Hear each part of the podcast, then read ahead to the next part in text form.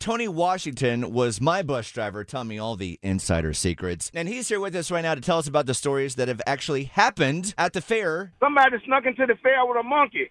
What? Had it in a baby carriage. I guess the police didn't want to tell them that baby was ugly. Uh, started it. They only found out when the monkey started hissing at people. Oh my god. This is real. This isn't some joke. This is real. Only at the state fair. It's been trending on social media over the last uh, couple weeks. It's the uh, concept of slow living. people kind of get afraid of the words mindfulness and being mindful. They're really synonymous. Slow living is mindful living. It's not always an easy one to slow down because we're always pushed or thought to be lazy if we're not doing, doing, doing. We think we're living extraordinary lives, but we just really aren't there for them. Right? We're just not Yeah. living our moment. Power of no. What do you, can you let go of? What can you hand off to somebody else? Just honor your time.